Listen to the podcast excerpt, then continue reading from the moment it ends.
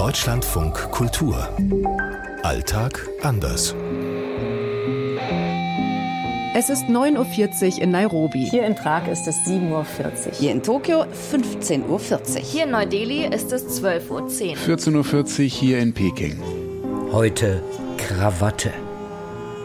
Menschen, die für die kenianische Regierung arbeiten, die müssen tatsächlich diese formelle Kleidung tragen. Also Krawatte und Anzug für Männer ist die Kleiderordnung. In Tschechien werden, glaube ich, auch immer weniger Krawatten getragen. Krawatta heißen die hier, also aus dem Deutschen übersetzt. Krawatte ist in Japan sozusagen ein fester Bestandteil des japanischen Business-Outfits. Wenn man zum Beispiel an die erste Reihe der Politiker denkt, dann fällt einem auch wieder der indische Premierminister Modi ein, der immer ganz bewusst in seinem indischen traditionellen Outfit auftritt. Generell im Alltag hier in der Hauptstadt Peking sieht man nicht so viele Krawatten.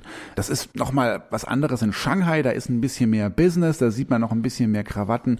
Auch in Hongkong, da gibt's viele internationale Banken, da sieht man viele Banker und die laufen auch mit Krawatte rum. Der jetzige Staats- und Parteichef Xi Jinping, der trägt zu besonderen Anlässen ja auch eine Art Mao Zedong-Anzug, also grau bis nach oben zugeknöpft und eben, ja, kein Kragen und keinen Platz für Krawatte. In Kenia ist das ähnlich. Da gab es tatsächlich auch schon manchmal Eklats, wenn dann hier zum Beispiel Abgeordnete aus der Maasai-Region mit der traditionellen Maasai-Kleidung kamen und dann nicht an den Sitzungen teilnehmen sollten. Was Frauenkleidung angeht, ist das in Kenia so ein bisschen offener. Also da kann man natürlich dann auch im Business-Kostümchen kommen. Aber da sieht man tatsächlich auch oft dann Frauen, die in Kleidern aus traditionellen afrikanischen Stoffen kommen, also schon sehr bunt. Dann gehört ja auch oft noch dazu, dass dann so ein Tuch um den Kopf gewickelt ist. In Prag ist unser Studio im Regierungsviertel und da sehen wir ganz viele Politikerinnen und Politiker aus dem Parlament, aus dem Senat, ganz oft beim Mittagessen. Und von denen hat eigentlich niemand mehr Krawatte an. Ich glaube, nur der Präsident, der Premierminister, die tragen vielleicht noch Krawatte, auch die Bankberater, wenn sie Privatkundenkontakt haben, nicht unbedingt am Schalter. Aber sonst ist das auch in Tschechien legerer geworden. Wenn man in Indien an die Salesmen denkt, also an Verkäufer im Businessbereich, bei Unternehmen, Krawatte trägt man schon, also diese westlichen Outfits. Und wenn man aber darüber nachdenkt, wer sich schön anziehen möchte, auch bei indischen Hochzeiten, da ist eine Krawatte eher nicht üblich. Vielleicht gibt es dann mal so ein Einstecktuch, ein buntes in der Weste. Ja, Krawatte ist dann doch eher was, was man in den USA oder eben Japan trägt, aber eher nicht in Indien. Da ist Japan tatsächlich sehr konservativ, wo es ja auch bei Frauen auch ähnlich ist. Also es ist immer interessant, wenn die jungen Leute auf Jobsuche sind.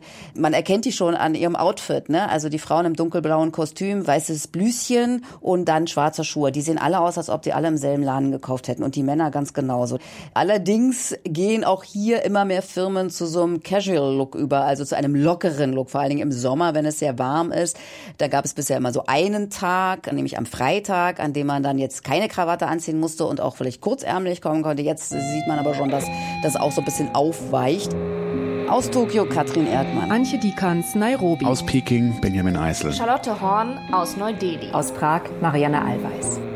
Wenn man sich in Tschechien wirklich gut kleiden will oder wenn man sich abheben will, dann trägt man nicht Krawatta, sondern dann trägt man Motil, also Fliege. Das hat zum Beispiel der ehemalige tschechische Außenminister gemacht, Karel Schwarzenberg, der Adlige, der auch lange Berater von Präsident Václav Havel war.